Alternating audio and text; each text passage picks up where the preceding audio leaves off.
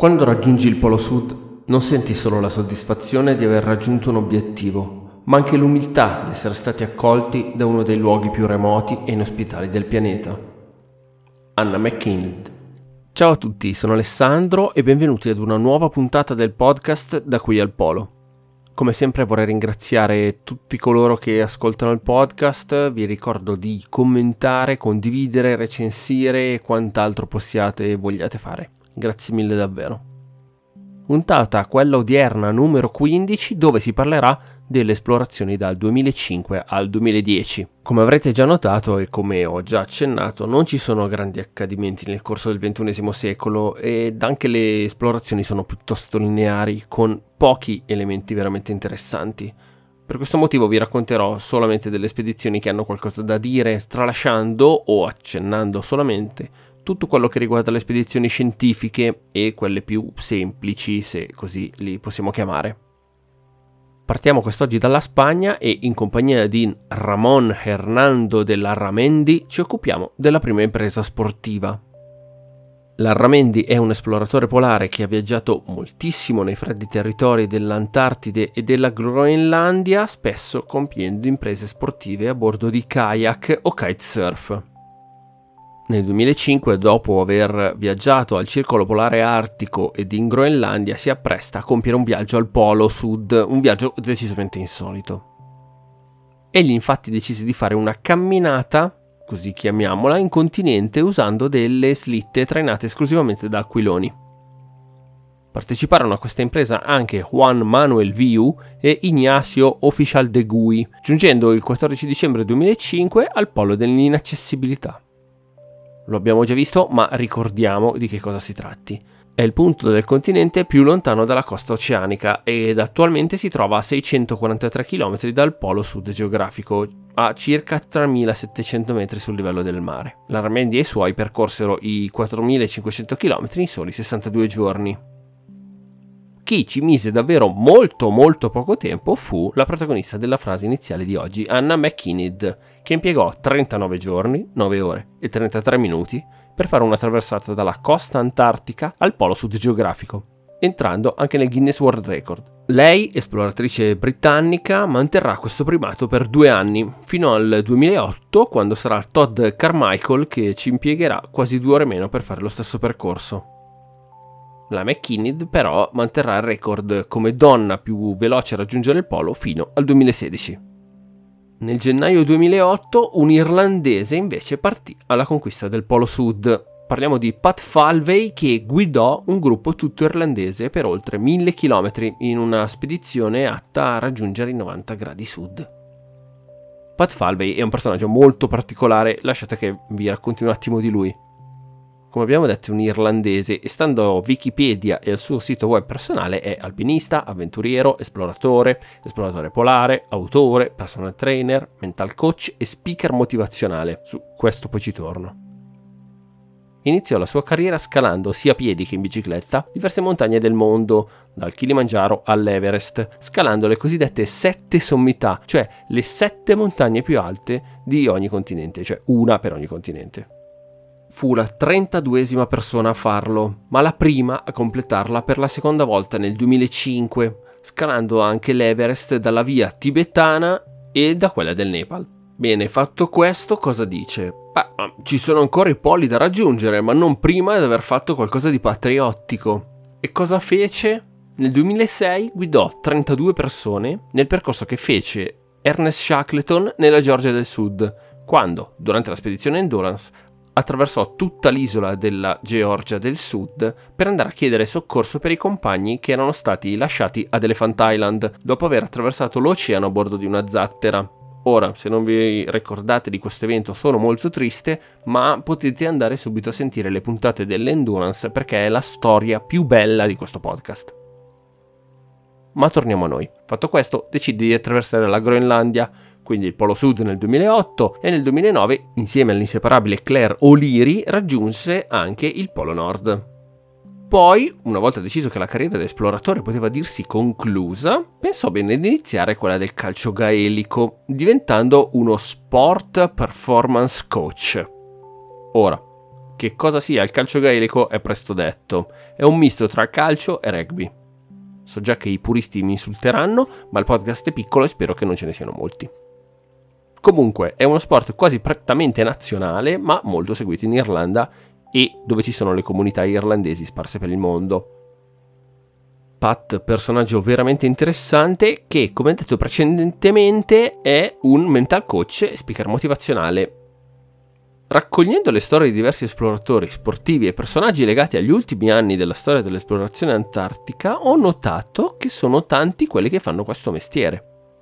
Parlano alle conferenze, parlano nelle aziende, tengono corsi online, nei palazzetti, scrivono libri, cercano quindi di trasmettere la loro forza di volontà e la loro determinazione alle altre persone che li ascoltano. Credo che ne avrei bisogno anche io. Quindi, se mi stai ascoltando, Pat, chiamami, anzi scrivimi che ci accordiamo. Eh, io ti ho sponsorizzato in questa puntata e tu mi fai un corso gratis. Ma torniamo seri e torniamo a raccontare della storia. Quando nel 2007-2008 ci fu la prima traversata non assistita da parte di persone provenienti dall'Africa. I due sudafricani che compirono questa impresa furono Alex Harris e Sibusiso Vilane, che impiegarono 65 giorni per camminare da Hercule Inlet fino al polo sud geografico. A partire dal 2008 ci furono anche diverse spedizioni compiute dal Comitato Scientifico del Venezuela per un totale di 4, praticamente una ogni stagione estiva. Queste spedizioni, come anche quella norvegese del 2007, dimostrano quello che accennavo in apertura, Spesso le spedizioni scientifiche che portano grandi risultati, ma questi sono utili ed interessanti solamente per gli scienziati e per gli studiosi che le compiono e forse sono un po' meno interessanti e romantiche rispetto alle scoperte e le missioni del passato. Detto questo non voglio togliere nulla a chi copia queste missioni, anzi questi studiosi va tutto il mio supporto e il mio sostegno, però forse sono poco interessanti da ascoltare ogni volta. Anche l'Azerbaijan però compì una prima missione scientifica nel 2009 quando Useingulu Bagirov e Tarlan Ramazanov divennero il primo musulmano ed il primo turco a giungere al polo sud geografico a piedi. Ovviamente non avrò beccato neanche un nome, ma parliamo della spedizione. Bagirov è un ecologista e ministro del governo azero che insieme a Ramazanov partì il 24 dicembre del 2008 per giungere sulla cima del monte Winson l'11 gennaio del 2009. Da lì continuarono il viaggio fino a giungere al Polo Sud il 26 gennaio dello stesso anno. Il percorso venne fatto come sempre tramite sci e camminata, tenendosi dietro una slitta per la raccolta di campioni e materiali utili per l'Accademia Naturale dell'Azerbaijan. Nel 2009 invece avvenne la Kaspersky Commonwealth Antarctic Expedition, una missione organizzata dalle nazioni del Commonwealth con sette donne da sei differenti nazioni. In particolare ci furono Felicity Heston del Regno Unito, Era Al-Sufri del Brunei, Rina Kaushai Dharmshaktu dall'India, Sofia Pang dal Singapore, Stefan Solomonides da Cipro, Kyle Wakeling dalla Nuova Zelanda, Helen Tarton ancora dal Regno Unito che sostituì all'ultimo minuto Barbara Yaney dal Ghana che contrasse purtroppo la malaria poco prima di partire e Kim Mary Spence, giamaicana, che però dovette abbandonare la spedizione dopo appena tre giorni per congelamento delle dita.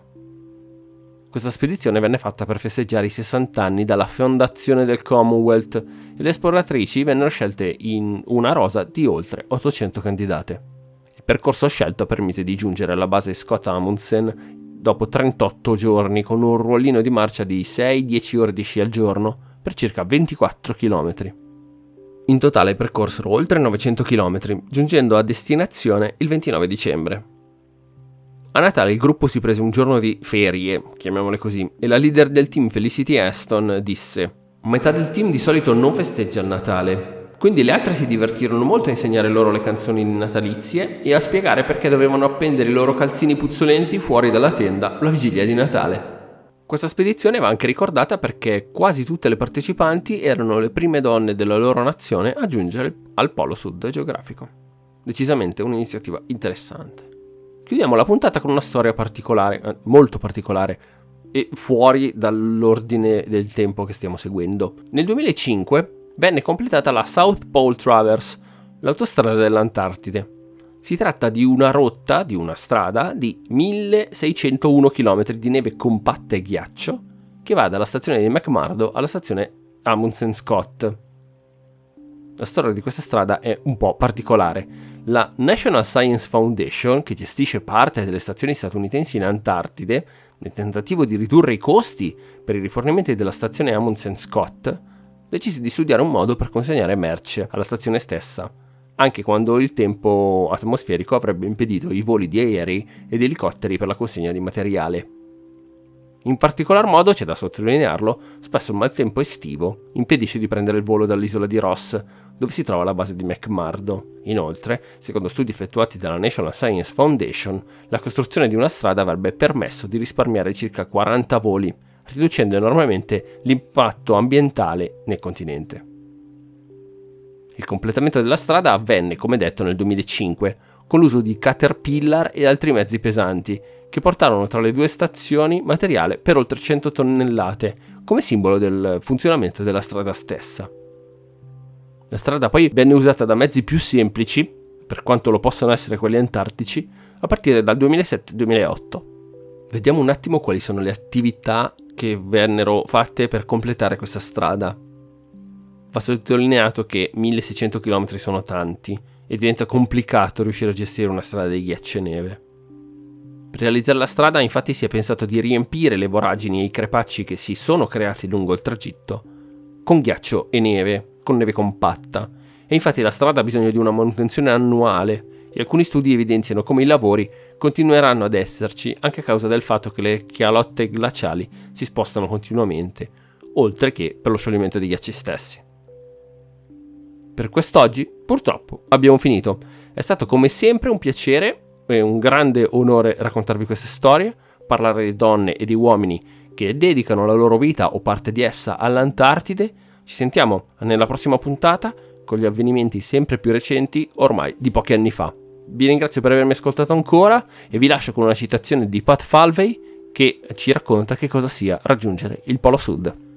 Raggiungere il Polo Sud non è solo una conquista fisica, ma anche una prova della resistenza dell'animo umano è un viaggio che mette alla prova il corpo e la mente, ma che alla fine ci ricompensa, con una sensazione di gratitudine e di umiltà di fronte alla grandezza della natura.